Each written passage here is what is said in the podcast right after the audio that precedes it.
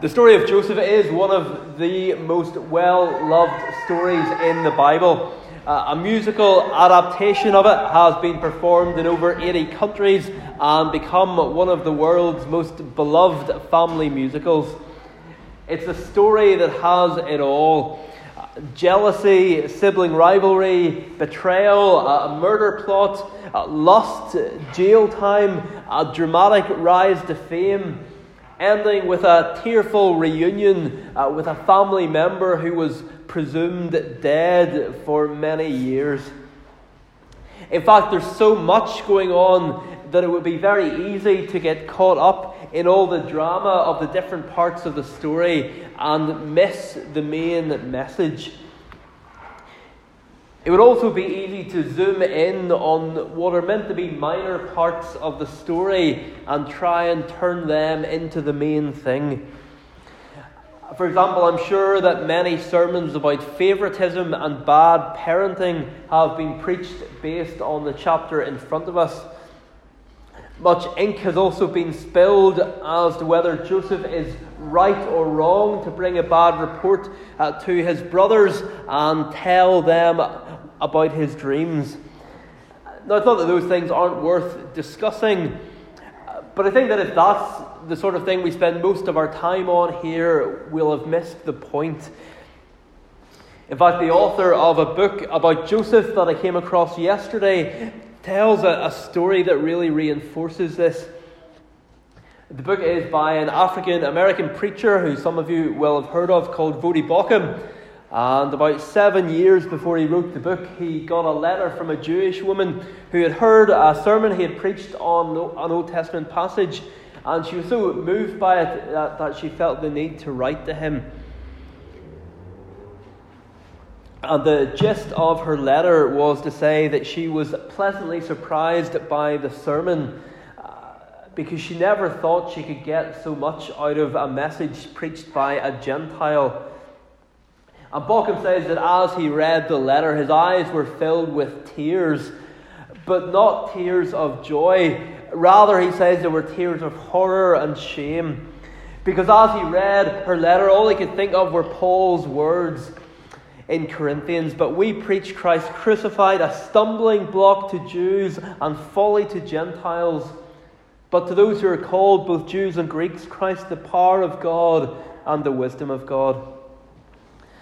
Why hadn't his message been a stumbling block to this Jew? Was it because she was being saved? No, it was because he hadn't preached Christ. He says, I had preached a verse by verse expository message from an Old Testament passage, but I hadn't preached the gospel. And he came to see that what he had actually been preaching was Christless moralism. As he puts it, he'd been preaching sermons that wouldn't cut to the heart of one who had rejected Christ in favour of the law, but instead affirmed them in their error. And he's certainly not alone in that. How many Old Testament sermons and Sunday school lessons in Christian churches would be heartily affirmed by a Jewish audience because they don't exalt Jesus Christ? The Apostle Paul, who only had uh, the Old Testament, said, We preach Christ crucified. Now, it's possible to take that too far uh, the other way, to so react against uh, that sort of uh, teaching that a preacher refuses to draw any moral lessons from the Old Testament. Uh, and so let me say clearly that it's not wrong to use Old Testament characters as examples, whether good ones or, or bad ones. 1 Corinthians 10 6, uh, speaking of certain Old Testament events, says, Now these things took place as examples for us. So we shouldn't be scared of looking to the Old Testament for uh, good examples to follow or bad ones to avoid. Uh, but the bigger danger for most of us is coming to the Old Testament in a way that's less than Christian. And so we're going to begin this evening by looking at this messed up family on the page in front of us.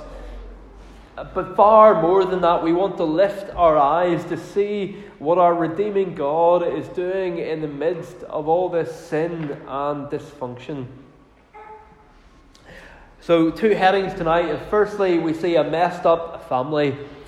A messed up family. The story of Joseph isn't actually about Joseph. That's something which becomes clearer at the end of the story. It's something that becomes even more clear in light of the New Testament. But even at the very beginning of this story, we're being reminded that the story of Joseph isn't actually mainly about Joseph. We see that in how the chapter begins, or, or at least in verse 2, where it should begin. Uh, as I mentioned earlier, the book of Genesis comes with these built in sections that existed thousands of years before we had such a thing as chapter or verse divisions. And this section begins These are the generations of Jacob. And then the next word is Joseph. So, yes, Joseph is going to be a key character in what follows, but we're being told right here that this final section of the book of Genesis isn't going to be just about Joseph. Rather, it's going to be about the family of Jacob. And even more importantly, it's going to be about the, the God who is working out salvation for the world through this one family. It's going to be by the promise of God that was made to Abraham and then Isaac and is now being carried forward in the family of Jacob. And actually, as we'll go on to discover, in many ways, Joseph isn't even the most important of Jacob's sons. Because the Messiah is going to be descended not from Joseph, but from Judah. in fact, if someone came to these closing chapters of Genesis determined to preach on the life of Joseph, chances are they would skip over chapter 38 because Joseph isn't mentioned there at all, uh, where the focus is very much on Judah. Uh, now, with all that said, we will begin tonight looking at this dysfunctional family of which Joseph is part of, uh, but by God's grace, will not end there. Uh, so, Jacob's family. The description of them in this chapter doesn't make pleasant reading. There is hatred, jealousy, there's favoritism. And the question that people are dying to ask is Does Joseph bring at least some of this on himself? One commentary entitles these first 11 verses as Joseph alienates his family. Uh, but I read those words uh, and I'm thinking, really? Even if Joseph is in the wrong here in some of the things that he does, is that how we're going to sum up uh, the first half of this chapter? but, okay, it's a legitimate question. Is Joseph in the wrong here? Is he an arrogant teenager who needs to be humbled? Uh, perhaps, but I don't think we're given enough information to say for certain. Is Joseph wrong to tell his brothers his dreams? Maybe. Uh, but even if we could say for certain that he was, is that what we're going to make this chapter all about? These dreams are God Himself speaking to Joseph. God Himself speaking into human history. And are we not interested in what God has to say? Are we so keen to start drawing moral lessons from the story that we'll spend more time discussing whether Joseph was right or wrong to share this revelation from God than we'll spend on what the revelation from God actually was. When the early church fathers uh, discussed this passage, they were pretty unanimous that Joseph's dream was actually about Christ rather than himself. Maybe their interpretation was wrong, but to me, that's a far more interesting question to ask uh, than whether Joseph should have kept his mouth shut or not. But before we get to the dreams, we have to deal with this bad report that Joseph brings about his brothers in verse 2. It's the same word used of the spies in the book of Numbers who bring a bad report about the promised land when they should have brought a good report. The word, the same word here is used in the book of Proverbs to describe slander uh, but it's also used in the book of Proverbs to describe someone who is justly known to be of ill repute. And so, all that's to say that I don't think we can tell from the word itself whether Joseph was right or wrong to bring his bad report. But the next thing, two things we're told about this family are more cut and dried. Verse 3 tells us that Jacob loved Joseph more than any other of his other sons. And that's wrong. Uh, what makes it particularly tragic is that this is a sin that had marred Jacob's own childhood. His father preferred his brother Esau, while his mother preferred him. Uh, and that had just led to, to conflict and, and disaster. And so, how tragic that now the next generation is repeating the sin of their parents. Even though those sins marred Jacob's own childhood, rather than by God's grace seeking to break this cycle of sin, he just repeats it. It's so easy to do, just, just uh, to take what, what we've seen uh, and do it, even, even if it wasn't actually good for us in the first place. Although we're not told it explicitly here, Jacob's favoritism was no doubt, at least in part, because Joseph was born to his favorite wife Rachel. Remember how when uh, Jacob thought Esau was coming to attack them all, he put Rachel and her children at the very back. And this is a favoritism that's the fruit of past sin uh, the sin of distorting the biblical picture of marriage between one man and one woman. Joseph's ten older brothers had been born to three different women.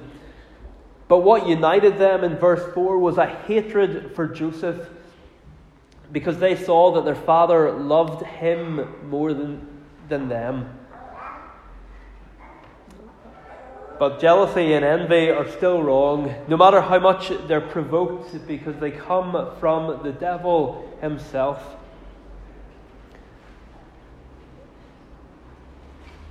And then in verse 8, his brothers hate him even more once he tells them his first dream. The dream is that Joseph and his brothers are binding sheaves in the field um, Joseph's sheaf rises up and stands upright, while their sheaves gather round it and bow down to it. And you don't need a, a, PhD in dream interpretation to work out what this is about. The brothers are in no doubt. They see it as a claim that one day he'll rule and reign over them.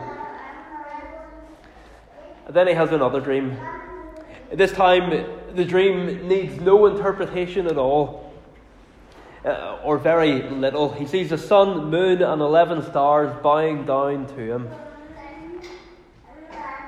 The, the sun and moon is father and mother, the 11 stars his brothers. This time he tells it to his father as well as his brothers. The dream this time involves his father, so he tells his father. And initially, at least, Jacob rebukes him saying, Shall I and your mother and your brothers indeed come to bow ourselves to the ground before you? now, interestingly, Joseph's mother is actually dead at this point. Rachel ha- has already died just after Benjamin has been born. And that's one of the reasons why the early church fathers applied this dream to Christ, uh, because obviously in heaven, Mary worships Jesus, uh, and so that was the application they made. But, but I think a, a simpler explanation is that this is just a, a reference to Leah, uh, Jacob's other wife, who, who would have become Joseph's stepmom when Rachel died. Uh, so uh, I think the, the reference to his mother is a reference to his stepmom Leah, but, but it's an interesting question. As is the question of why two dreams why two dreams? Prophetic dreams that come in pairs are actually a theme of the Joseph story. Here, he himself has two dreams, and then when he's in prison, there are two dreams on the same night uh, one uh, by the cupbearer and the other by the baker. And then the thing that leads to Joseph getting out of prison is that Pharaoh has two dreams. Uh, so, uh, three sets of two dreams. And we're actually told what the significance of, of this is. Uh, Joseph tells Pharaoh the doubling of Pharaoh's dream means that the thing is fixed by God and God will shortly bring it about. And the same is true here. However unlikely it seems that Joseph's brothers will bow down to him, the thing was fixed by God.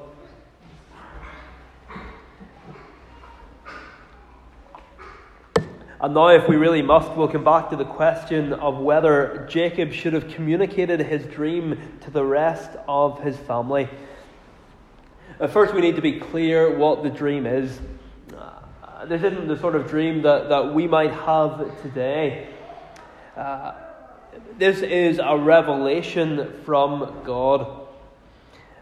As the opening words of the book of Hebrews puts it, long ago, at many times and in many ways, God spoke to our fathers by the prophets.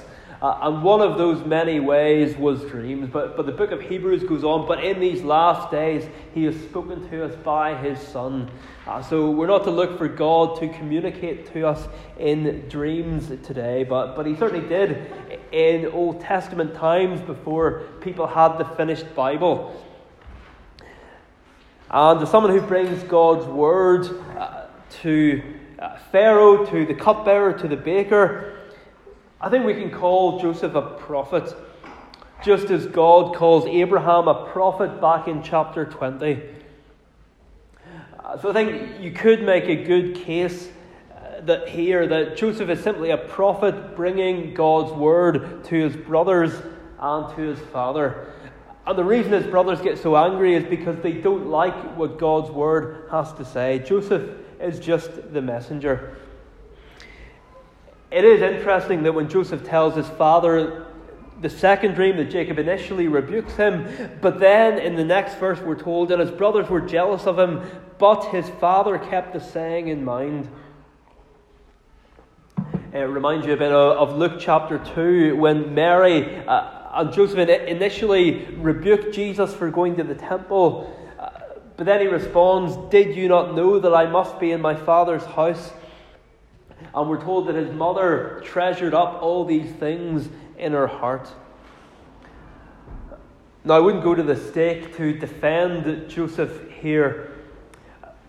But I think that if someone reads these opening 11 verses and all they want to do is pile on Joseph, rather than marvel at God's promise and, and shudder at how angry it makes his brothers, then they're missing the point. Uh, from our perspective, Joseph needs to tell his brothers what the dream was so that we can hear it. Uh, and that's the most important thing that we hear this dream, uh, not at this point in the story, not whether Joseph was right or wrong uh, to, to tell. I don't think it really makes a difference. Uh, I certainly don't think we should build too much on it. So, firstly, this evening we see here a messed up family, just as sin's ugly tentacles cause tension between Cain and Abel, Isaac and Ishmael, Jacob and Esau. Here are more brothers at enmity in the book of Genesis. But amazingly, God is going to work through them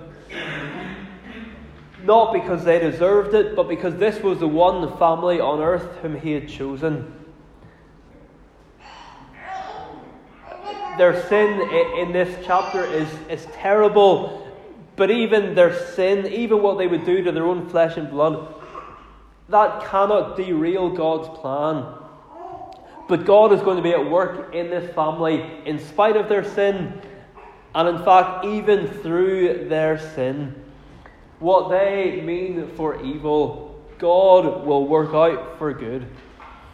Uh, because that's what a, a great God that we have. A God who can use even our sin to further his purposes. So, firstly, a messed up family, but not a family that's beyond God's grace. And that gives us all hope. A, messed up family, but not one that's beyond God's grace. Secondly, uh, then we have a tale of two sons. A tale of two sons.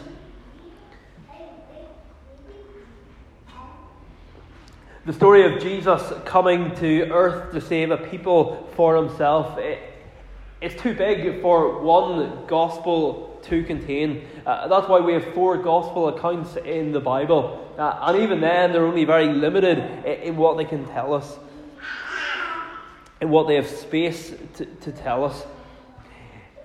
In fact, the, the story of Jesus coming to earth to save a people for himself is too big, even for the whole New Testament to contain.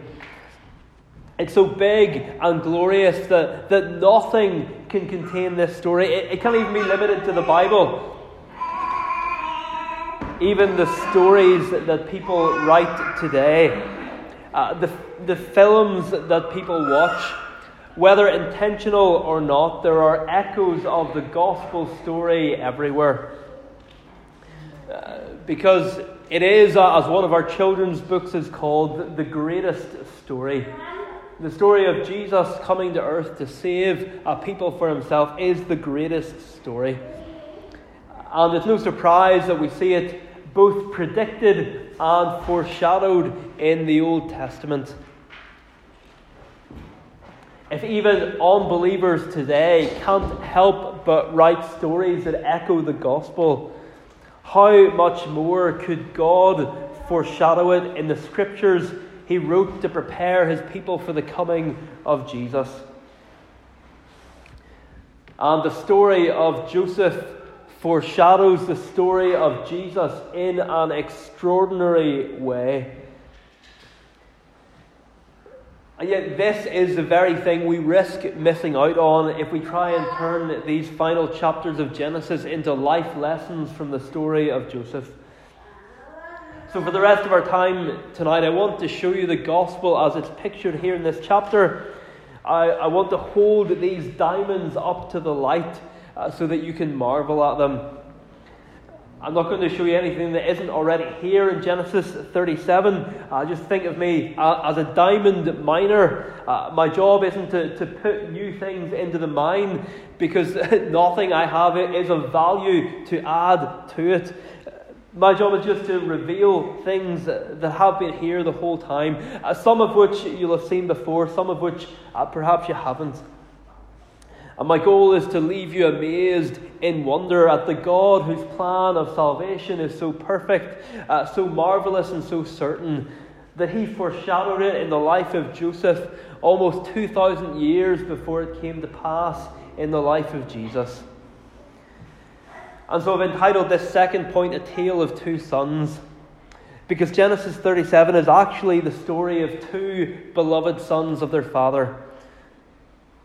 The first son is Joseph, the second is Jesus Christ. Just like Joseph, Jesus was the beloved son of his father. Just like Joseph, Jesus willingly agreed with his father to go on a mission. Jacob sent Joseph 50 miles away to Shechem. The father sent his son to be the savior of the world. Joseph was sent to seek his brothers, as he says himself in verse 16. Jesus came to seek and to save the lost. Jesus came into the world and said, in the words of Psalm 40, Behold, I have come to do your will. Uh, and Joseph uses the same word here in verse 13 Behold, I, or here I am. Just like Joseph, Jesus was hated by his brothers. Jesus came to the Jews, his own flesh and blood, but they hated him and could not speak peacefully to him. And while we can debate as to whether Joseph had brought some of this hatred on himself, Jesus himself says, They hated me without a cause. There's no doubt uh, that Jesus did not deserve, uh, he hadn't brought this on him in any way. Just like Joseph, Jesus Christ brought God's word.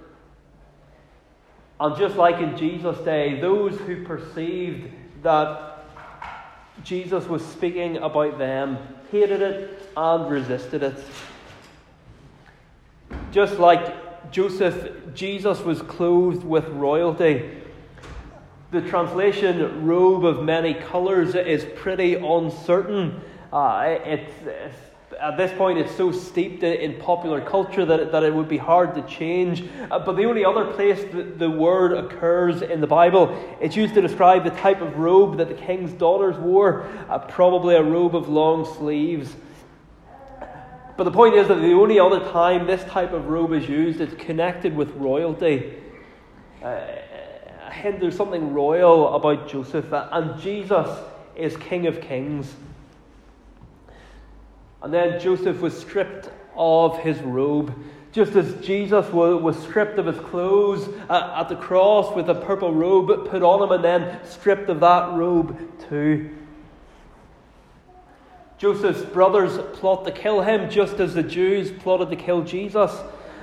But unlike with Joseph, there was no one to rescue Jesus because God's plan for the world involved Joseph living, but Jesus dying. God's plan for the world, it involved Joseph living, but Jesus dying.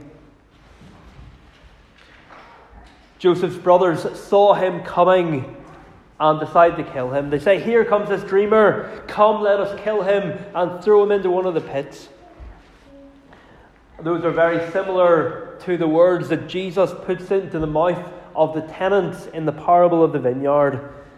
As they see the owner's son coming and they say, This is the heir, come let us kill him and have his inheritance. Just like Joseph, Jesus was betrayed. Uh, one betrayed for 20 pieces of silver, the other for 30.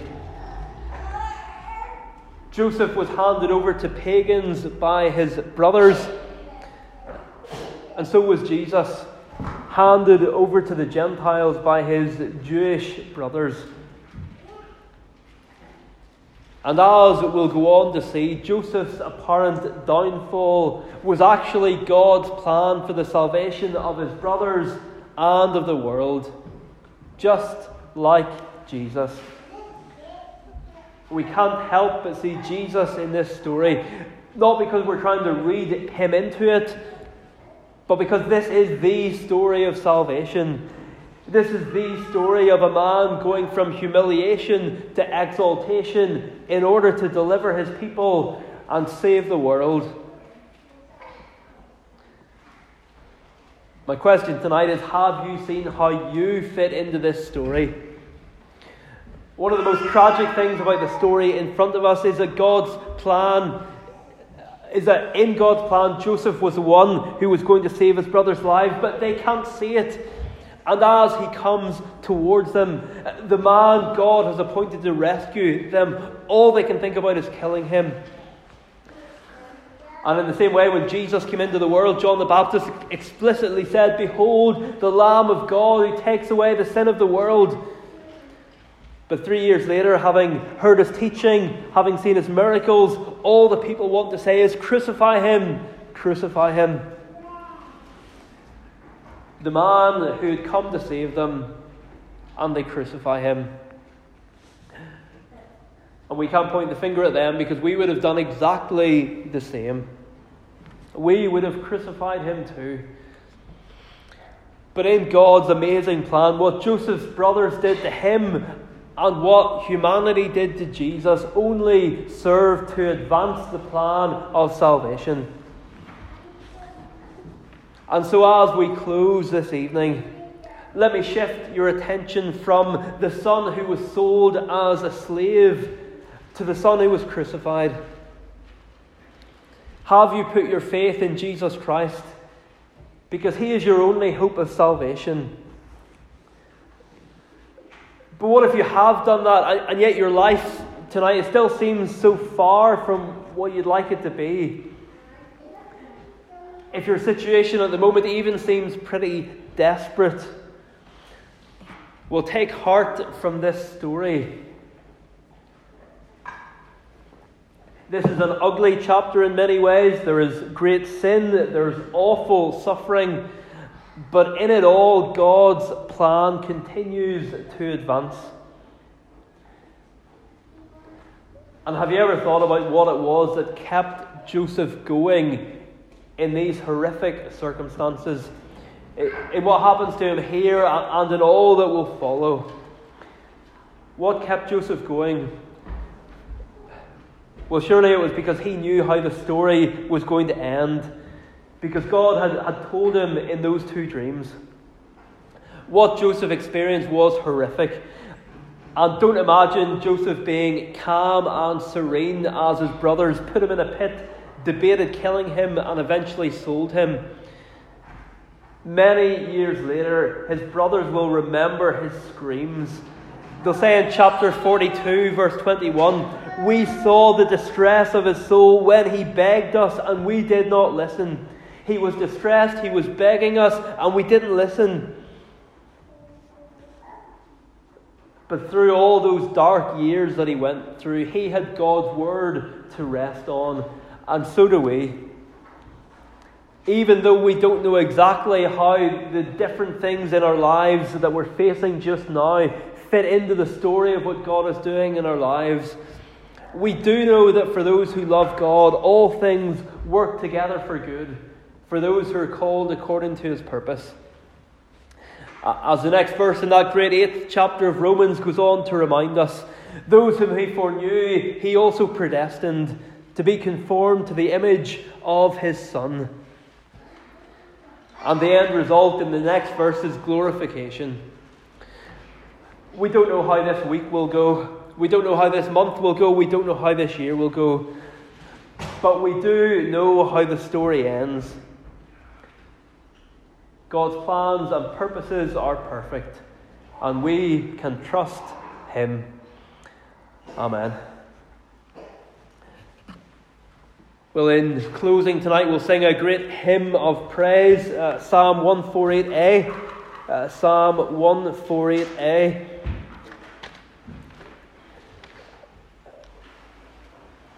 we read here in verse 2 All his hosts together praise him, sun and moon, all stars of light. Uh, that's why, or at least one of the reasons why the early church fathers thought Joseph's dream was ultimately speaking of Christ, because they, they tied in with this psalm. And uh, whether they're, they're right or not about Joseph, they're certainly right about this psalm. Joseph may have seen the sun, moon, and stars pictured as bowing down to him, uh, but ultimately they're pictured here bowing uh, before uh, the glory of Jesus Christ, the one who was far greater than Joseph. Joseph, whether he's right or wrong in this chapter, he was not sinless. He was a sinner like all of us, but Jesus wasn't. And he went down to, to far greater depths than even Joseph would. Uh, and tonight he has ascended uh, to, to, to a greater height than, than the earthly uh, glory that, that Joseph was raised up to. Uh, so the tune is uh, 257, tune 257, uh, Psalm 148a. let's sing praise.